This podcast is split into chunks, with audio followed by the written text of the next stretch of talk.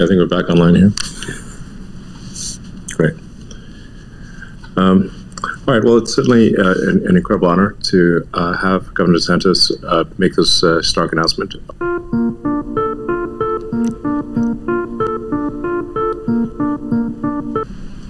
That's unfortunate. I'd like to never seen this before. welcome So, uh, Governor DeSantis uh, for this uh, stark. We're just trying, just trying to get it going because it's there's so many people. The 2024 Republican presidential primary field is taking shape. The battle lines are becoming clearer, and so is the field of candidates. Is the odds on favorites, if you look at the polling, still Trump versus Biden?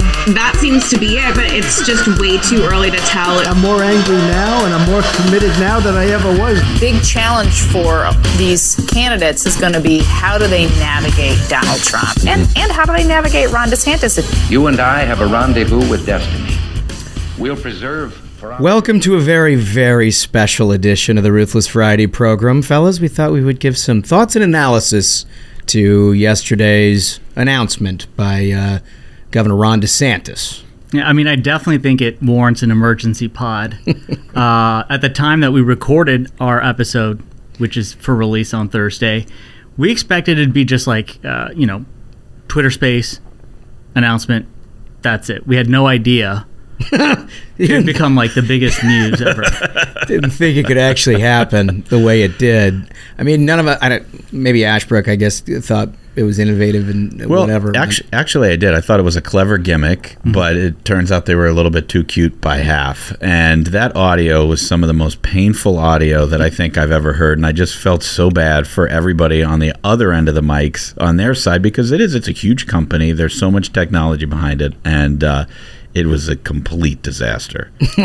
I mean, so I think there's there's more to it than just the initial of like, okay, this is a disaster. Because I know I you know first off, I didn't know it was going to be audio only. I thought there was also going to be like a video component. Right. So I'm trying Yeah, to. I, just, I figured made it would stream. yeah. right? I, I figured that there would be more to it than, like, I mean, literally AM radio would have had a more powerful signal than just the audio on Twitter. right. And so you know, I was frustrated like everyone else of like, and then also watching the clock, six o'clock. Six fifteen, Yeah. six thirty. You know, waiting to get like a steady signal to start listening to this. Um, but eventually, it did. You know, they they worked out all the bugs or whatever. It's it. They had a very long conversation. I want to say it ended up being what, like forty five minutes, maybe. That was it might have been an hour. Yeah. Uh, so they had you know a long announcement slash conversation. Um, but I think also there's more to the story in the sense that they kind of did take a traditional tack of other presidential campaigns where it's like you release the announcement video. So they did that like one minute before mm-hmm. the, the Twitter space was supposed to happen. So they have that up.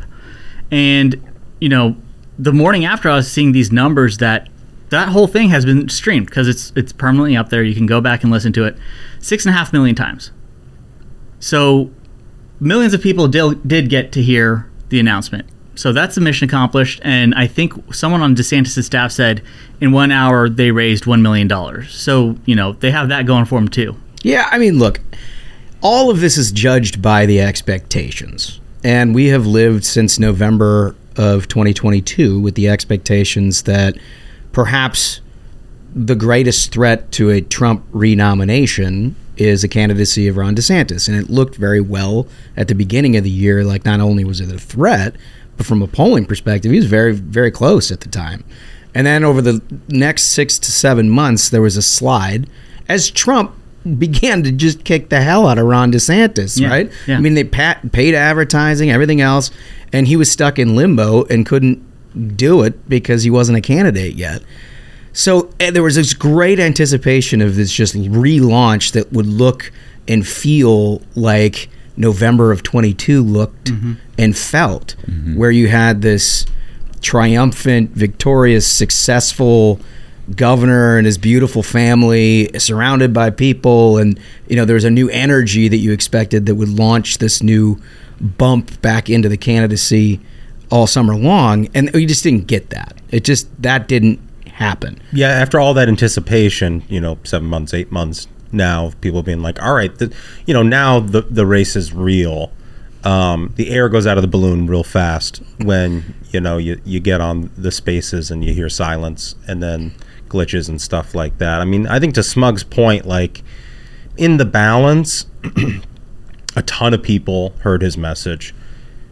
He also, I think, demonstrated incredible policy chops. Like the guy obviously knows all Oh, about everything, listen, which but- is fantastic. But it's just a little, it's flat, right? It's just, it's flat. Um, you know, I, I think I was saying earlier when we came in this morning, I was like, you know, turns out the wheel works pretty great. You don't have to reinvent it. No, that's you that- know that's exactly right. And huge when- announcement, roaring crowds, people cheering. Right.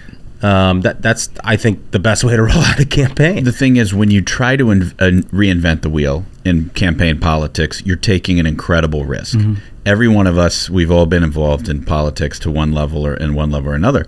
You, when you take a risk like that, you really put your neck on the line, and it has to has to work. and I feel so bad, like like as the digital person, I I mean I in particular feel so bad for the people who had to be in charge of this on the campaign side. You imagine? because we you know we were at some point every campaign has a mishap, has a Right. misfire, something Totally. like that. So when, whenever technology te- technology is involved, like you know I remember like the early days of everybody getting on YouTube and doing live streaming stuff. The first time you did a campaign thing where you're like, well, I hope the computer works. Oh, totally. You know, it's like Hope the internet lasts. Right, you're just like chewing tums and Yeah. trying to trying to figure out uh, how you're going to get through it. So it's just, you know, it's um, you just feel uh, bad for those in, people. In 2012 election night for Mitt Romney, they had that Orca thing, which was supposed to, I guess it was Right. kind of like, uh, you, know, you know, to, to count people who'd already voted. right, because you know? Obama Obama had narwhal or whatever. So they made Narwhal. Orca. Orca, yeah. Um, but I think what was it like? They didn't have enough bandwidth or something. It's like yeah, the, the app crashed um, on election day, and it was a huge, huge, huge, you know, I guess- mishap. So here's my problem. When you have seven months to think about something, you got to put it together, right? And the thing is, is that this candidate, Governor Ron DeSantis, has what no other candidate other than Trump has, which is a very strong, significant conservative following and policy chops in a record that balance out with absolutely anybody. Mm-hmm. He's also run an incredible campaign in mm-hmm. 2022. And he put himself in, and his campaigns in a situation where they were framed in the right light. They were always in front of a great backdrop. They were driving a message that they wanted to drive on a week in and week out basis. They did everything right. I mean, he he beat the hell out of the Democrats in Florida, which is ostensibly a swing state, but now it's looking, you know, ever since he's taken the reins, red as red as it can be. which is why there's expectations for this being so much higher. Right. So when you decide that you're not going to have live video or a crowd or any kind of energy, what you're basically saying is I don't care if anyone sees the visuals. Like uh, what was it? Uh, NBC, ABC, CBS, maybe one of them carried the announcement. Maybe one of them. Yeah. You get one day in every campaign. We talked about this. You get yeah. one day where yeah. they can't fuck you over. Right. Because they can only play what it is that you say and whatever you're standing in front of. That's Mm-hmm. it. Everything else comes with questions, comes with the back and forth of a campaign, who's alleging what, have they asked this, poll numbers say. I mean, but on day one of the campaign, you can do whatever you want to frame it up. And I, I just for the life of me can't figure out why it was an audio only medium. And I understand a lot of people watched the campaign video. I hope so. I mean, good God. The guy's a serious contender for president of the United States. In most polls you look at, he's beating the, the pants off Joe Biden. I mean, this is a serious guy. Yeah. But he didn't get that serious kick out of it, which is disappointing because I, I, I think he is and continues to be uh, an incredibly strong contender in this field who's got a record to go up against absolutely anybody. And it's just a bad place to start. I think. I mean, I think the good news, if you're in the DeSantis camp, is you know people have a pretty short memory in politics mm-hmm. now. Yeah. things move so quickly. They're on to the next thing. We got Memorial Day weekend. Mm-hmm. You know, you like you said, Smug. He raised a million dollars in an hour. I would bet they probably announced ten million in fundraising and commitments here probably by tomorrow. I, would mean, if- imagine. So yeah, so if that's the case, and you get Right. out of this from from a fundraising prowess standpoint, you're right. You're on to the next. And and and I I, I have uh, a schedule here that they sent out on Tuesday. He's going to be in Des Moines for a campaign kickoff Mhm. event, and then Wednesday he's in four other stops in Iowa, and then on Thursday four stops in New Hampshire, and then on Friday three stops in South Carolina. Wow. You know, so that's So it, it's it's a little bit more of a traditional look for a campaign, Right. But one of the toughest things for them about this start is that we all also know that the talk about a campaign in this stage in presidential politics is almost as important as anything else. And if they make one mistake at one of these events, all of a sudden everybody's going to write about it. Oh, remember the Twitter thing? Look at this mistake Well, in Des Moines. right, Look at this. yeah. And I mean, it could be just something completely insignificant. and you got to play loose. In order to be competitive, you got to play loose. Yeah. You have to you have to have that authentic sort of vibe where everybody's having a good time, taking some risks, willing to go out and do everything. And now just you got to feel like the psychology of this maybe changes that a little bit. Well, because even if he if he hits every single note, you know, in all these stops over the next week, the media is going to invent a, a, Exactly. a reason They'll lie. to They'll make it criticize. I mean, you remember the famous Romney thing when he was in Poland um, when he was running for president. Your what, gaffe? what about your gas? What about your gaffes, Governor Romney? you know, and I mean that's the thing is that makes it all the more brutal during a Republican presidential primary is because you've got two teams against you. Yeah, they want- Totally. they wanna You're see the fighting, You're fighting the media and you're fighting you're the Republicans in in the primary. When it's a Democrat, like Dems basically get a pass from the media where the media will just like report it. They don't take sides. You don't see the media being like, "Oh, it's clear that we're going for this person or that person." They're just like, "Let them fight it out, folks." But for a Republican, it's like a whole different type of mm-hmm. pressure cooker. Well, that's right. And remember, I mean, most of the progressive movement and their allies in the press believe that Ron DeSantis is a more formidable general election candidate than Donald Trump. And so now they are they have ammo. Yeah, it's important to note that uh, the Biden campaign straight up tweeted.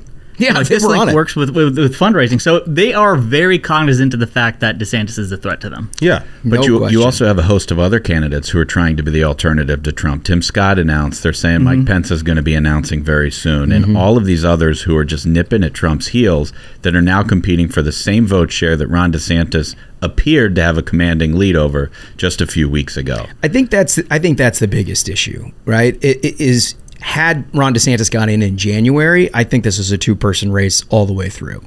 Had Ron DeSantis hit that note perfect yesterday, I think it would be very difficult for these other candidates to say, "No, I'm the one that's going to consolidate the rest of the Republican Party." And, and and somehow overwhelm the 30 35% that Donald Trump is going to have no matter what now you feel like that opening is there and he's going to have to he and his team are going to have to work really hard to ensure that they are back to where they were four months ago Well, yeah, because you know, um, in some background here for our, our listeners, you know, every uh, other campaigns like finance chair is calling up donors and being like, yeah really "Not a really great roll out there for DeSantis. You want to give us another look?" yeah You know, I mean, that's a real thing. it is a real thing Um, and you know, maybe most voters don't th- think about that that sort of parlor game that's going on behind the scenes. Um, you know, but there's a, a lot of folks I think who are very excited for DeSantis uh, to announce this and ready to roll out the red carpet. And then, um, you know, the Twitter Spaces was kind of a face plan on that carpet. it, it, it was and that was only kind of part of it for me you mentioned the policy chops no question No question. there's no other candidate in this race that could have gotten on and done an hour an hour and 15 minutes on deep policy that i know of i mean maybe they could but maybe on a select bunch of issues but this was like he could do absolutely anything. The only And thing, then and then you and then like Massey even jumps on, who's like, I have I have some thoughts, and like, okay, what is it? And he's like, first I want to say I own a Tesla. I was the first person in Congress to have a Tesla. And it's like, oh, here we go. They let someone from the House on. here we go. And he was like, I'm the biggest Elon fan, Elon. I haven't met you yet, but I'd love to. It's like, dude. then he went into a story where he's talking about how he hacked a, a battery, like a Tesla battery. Yeah, it's like, like he's like this totally. is Ron DeSantis' announcement. What's your question? that was you just made the point that I was going to make better than I was going to make it, which is like he's sitting next to Elon Musk, and first of all, pretty significant figure Yeah. in and his of his own right. Yeah. You always like to be the biggest star in the room when you are announcing your candidacy for president. But then the conversation goes into like Bitcoin and like like weird sort of uh, you know libertarianish conservative concerns that there's basically nobody in the middle of Iowa or New Hampshire who's wringing their hands about.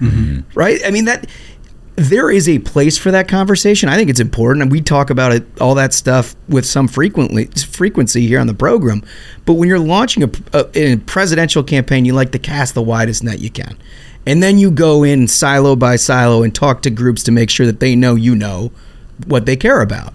But you don't just start at the like the nichiest, small little group. They may be very vocal of Republican primary voters to be like, yeah, this is this is how I frame my entire campaign. Yeah, no, and I mean, look, I think you're right. I think like a person who would get on a Twitter Spaces like normally self-select is a self-selecting audience that cares about things like debanking and Bitcoin. And um, and so I, I, I think that was inevitable that that stuff was going to come up. You sort of lose those like broad brush atmospherics of Mhm. like here's my vision for the country. Um, you know, I think I think it was very it was a very very big gamble, like we talked about. Obviously, it didn't go exactly the way that they had they had planned. I hope there's more stuff like this in politics, though, mm-hmm. because it is very very cool. I think to have a direct line to the thought process of somebody who's running for president of the United States. I mean, that's pretty revolutionary. I- If- I- I if you- think if you think about it, I just think like this is the thing you could have done on day three. Or maybe this is the thing you do the day after you launch, and you're like, "Hey, you know, come in here for a deep dive. Um, I'm going to tell you more about why I'm running for president." That sort of thing. I, I agree completely. and then the state, the stakes are so much lower. yeah, no, I, I agree completely. But because the stakes were so high, he is going to need to come up with a way to just let the air out of the balloon on this and poke some fun at himself or not take himself too seriously. Mhm. Because just because they tripped on day one, that doesn't mean people are any less interested in the kind of conservative leadership that he provided in Florida, and they really want to see that in our country. Also, I think you know it's important to say that a lot of the reactions you see because this was taking place on on Twitter Spaces is online, and I think the online uh, Republican voter, you know, which camp they're in, has ossified far more than Republican primary voters in general. Right. Nobody nobody logs on Twitter every day to have their mind changed. Yeah. So I, I, I think you're kidding. you know, 30 days from now, I don't think there's good for a primary voter. They're not going to be thinking about this. They probably won't remember this. Yeah. But one thing I was thinking about is now that he is in, it's going to have to be like gloves are off. Like it's going to have to be a brawl going forward with Trump, defining how am I different than Trump, answering the attacks from Trump, brawling to get a piece of that, you know, primary voter base that you're going to need in Iowa, New Hampshire, South Carolina. He's visiting those places. So I think, you know, the next 30 days are going to be defined by that brawl. Yeah. Just, t- mm-hmm. you know, he can finally start taking some swings back, trying to build up a, a, a, a share of, of, of primary voters in the polls. And I still think you have to give a lot of credit for taking this risk. A lot of credit because, you know, man, I, I I I understand what you guys are saying. I'm just saying I don't think it's that hard. I I, I don't No. think you could have d- hit anything out of the park with you know a few weeks and you, you could figure it out. This guy's got so much star power, so much of a resume, so much anticipation for his actual announcement that you you didn't need this. This was a very important tool that he has in his pocket because of their willingness to allow him to do it that he could have done at any point. But you wouldn't have the visuals. You wouldn't have I mean they needed it. He needed it. Hmm. He is he's dropped 35 points in Republican primary polls nationally since January. Mm-hmm. He needed to turn that thing around. He, it's not to say that he can't. I think he can. He can figure it out. And like you said, the fundraising and everything else may start that that going in the other direction again. But this was just not. It's, you just can't make this decision. It Yeah. is just a real, real rough, and it makes me question a larger strategic part of it, which is unfair because I, we haven't seen the strategy yet. We don't know what it is, but it makes me question. You know, how is it that they see this race? Is this a race that can be won in niche marketplaces, or you know, as we've talked about oftentimes, with primary voters that were entirely comprised by people that Donald Trump brought into the primary universe? And when is he going to go talk to other people outside of that? They're certainly not on Twitter Spaces. So maybe that's what's happening now over the next few days, but I never would have had any of those questions. That's my point. I never would have had any of those questions had yesterday gone differently. Yeah, yeah. So, uh, on two points, real quick. Number one, the fundraising into the auth- authenticity that you mentioned as well. Smug. One thing that I thought was really interesting as part of this rollout, you know, he's trying to raise a bunch of money online. He's sending emails. This is from um, DeSantis' um, landing page on the on the website. He's talking about how he's going to go about raising money. No smoke and mirrors, no fake matches, and no lies. Many campaigns try to guilt trip you into donating, promoting fake matching programs. It is dishonest, and it is not the kind of relationship we are building with donors making investment in this movement. I love that. That is that is why our team is taking a different approach. Sound interesting? Read more and learn about our donor program. I like Which that. is just is very interesting. I mean, like you know, I don't think we've been hesitant to say there should be a culture shift in this area. I think everybody's been in a, in a race to the bottom of sending the most Mhm. outrageous thing to donors, and And let's really- let's be on, let's be honest. It started with Trump. Yeah, I mean, Trump sort of pioneered this. And Let- I think this is yeah. like a, a very clear shot at him and a contrast that DeSantis wants to have. And so you're sa- you're saying we're not going to see any five thousand percent match, Right, right. Karl Rove is threatening to kill me unless I raise a dollar from you. Kind of emails from yeah, him. yeah, yeah. I think I think that's the idea. And I mean, look, if that's a, a broader culture shift in the party writ large, like that should be cheered. Well, I mean, that should be celebrated. Yeah. And we've talked at some level about how the problem has been exacerbated within Republican politics because of the distrust of small dollar donors because of bullshit that we were talking about. Yeah. The five times match, mm-hmm. the you know, the, the, the shaky sort of almost fraudulent like claims that 80,000 text messages a day from the same campaign yeah. going mm-hmm. under different links and whatnot. And, and, look, I mean, I think everybody's been guilty of this. That's not really just a, a, a, Trump problem. It's what it's become is this race to the bottom where there's a finite pool of donors and everybody's scratching and clawing over each other trying to get their attention. Yeah. Right? And so, like, that attention economy has really, I think, you know, burned out a lot of these small dollar donors the party needs to survive. So, I mean, I, I think. Th- in the the real like silver lining in in the announcement for me at least was was seeing that i i hope other people you know start to do it more Also, an important point, and one that I made last night, is when Ron DeSantis launched his gubernatorial reelection campaign a couple of years ago. Ruthless was We the did. kickoff That's in, in- exactly in his hometown. We Yeah. did it. Zero hitches. Yeah. Beautiful event. Packed house.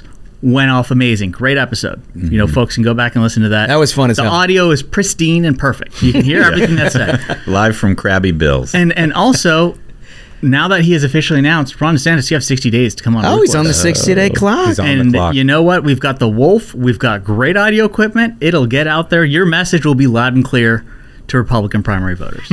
totally. Well, and look, he, eh, I think you could probably tell from that event that we did with him, there was a good vibe, and we all had, you know, he, tough questions. He answered tough questions, created a little controversy at times, but it was a really good discussion, which And- is what we aim to do with all the and, presidential. and it was it was one of the first times that I think all of us fully appreciated how much energy there was behind this guy. Huge. Yeah, there were- Totally. the line was around the block. They they they sent out. I think they thought there were going to be 200 people. Over a thousand showed up, Mm-hmm. packed in to just to hear him talk. there are people on- standing outside the venue. well and i remember when we were doing the walkthrough and i saw probably 12 state troopers yeah. and uh, and i was thinking to myself at the time all right this this kind of seems like overkill. Right. like you know i get it's a campaign launch but like how many people are going to show up in, you know just like middle of the day? Right. you know? And then yeah like you were saying ashbrook the line was around the block. It was packed. The entire place. Incredible. Inside outside in the parking lot. So much energy. It was the kind of energy that you saw for Trump in 2015. yeah. I think back to your point though, a little self-deprecating humor, uh, a little ability to laugh this thing off and move on. It Yeah. would be very good because it's also another contrast to Trump. Right. right? It, it, there's nothing that, that Trump will do in the self-deprecation area. He did in, in 15 and 16. Like, I think that was like the most endearing part of Trump in those early days. And I agree. Like, after 2020, he's sort of lost that and he has a much sharper edge. And it's not, it doesn't seem as fun as it once did. The best example of Trump's self-deprecating humor is his tweet about Diet Coke. Where was like, the Coca-Cola company is very mad with me. He's like, but I'll still keep drinking that trash Diet you know? Love that. Yeah, totally. Well, anyway, we're, we may have a Pence announcement at some point. I noticed he was agreed to do a CNN town hall in Iowa. Uh, there may be a Christie announcement. We'll find out about that. We did have the Tim Scott announcement. Nikki Haley's already been in. Vivek's already been in. So there's a lot going on. Yeah, it's go- it's we we got a primary, folks. It's, we got it underway. all. It's underway for sure. All right. So, but we could not do a special episode without at least touching on one of the issues that we were talking about earlier this week. We are going to. It's not going to be about curving the fins on the on the whales. Hmm. Uh, Although uh, that's a very important, extremely important topic. Um, ongoing project. there is a, a, a- where does he find this stuff? Yeah. InsideMagic.net. Huge shout out to McDaniel for I mean, finding this. I don't know where he finds this, but the, Oh, it's it's it's inside the magic. I think this is sort of like a trade pub. Oh, for like- Disney? Yeah, like I'm not from inside the company, but like you They know, cover fans. Disney. Yeah, base. I mean, that's what I would think based on the domain. Ah, I bet you're right. Inside the Magic. Yeah, there it is. Uh, so th- th- they have a, a piece out. Campaign to ban childless Disney adults from parks gains popularity. Well, we know why that is. That's because the Ruthless Variety program made it an issue, and people are like, you know what? That's a great point. We do. We really, since I'm, it's, I'm concerned about our ability to manifest things in the real world on our vision board. This is just another example. Well, I've been concerned about it for a while because every time we start talking about something, whether it's the monkeys, Yeah. and then they become a real problem. Yeah. Hank the bear, a real problem. Disney adults, now here we go. Yeah. Right? I mean, so I think it looks to me there's at least a healthy number of people that think charges are appropriate as well. and that's the thing is like I love how charges took off because that is the most apt thing for this situation.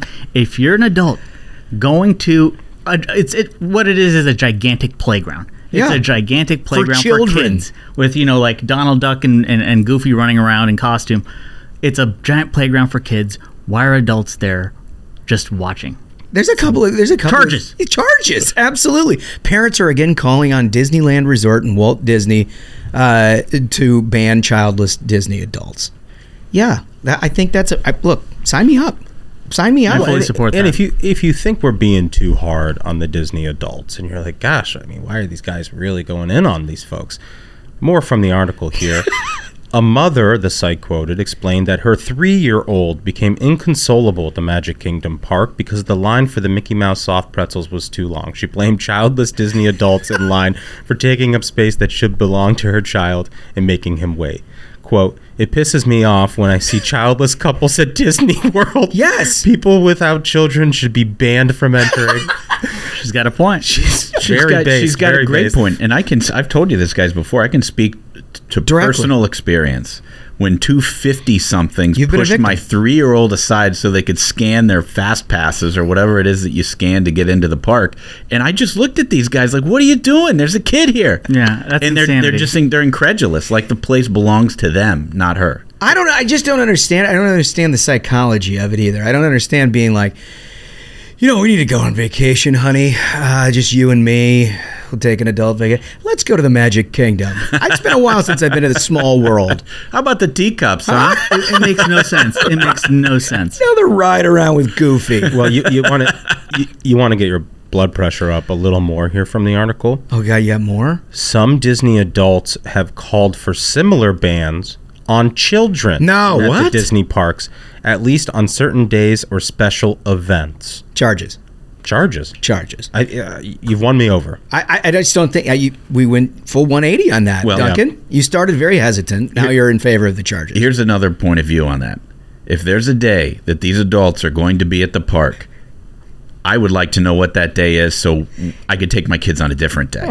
Well, and I'd like to show up with the paddy wagon. you know, I, I have a I have a way better idea for these folks. If you want to go visit a park and you're an adult and you don't want to be surrounded by children, there are the things called national parks. Go to Yellowstone. it's enormous. It's incredible. Much less expensive. Much less expensive. Tons to do. It's a wonderful time. And probably a hike, a, a hike or two wouldn't do them a, a bad either, right? Yeah, you know, burn off those pretzels you'd be in line for. Just a couple of couple of lbs working your way up the Yellowstone. Yeah, I think that's probably a good a good move. I mean, you can take all the pictures you want. Nobody's fist fighting you in, in, in, in front of the 100 sign. You know? Oh, very true, fellas. This is a nice, like, brief little episode for everybody. Yeah, outstanding emergency pod. I think I think we did a great job. Absolute banger of an episode, gentlemen. Uh, again, reminder, Ronnie D, you've got 60 days to come on the show. So until next time, minions, keep the faith, hold the line, and own the libs. We'll see you on Tuesday. Stay ruthless.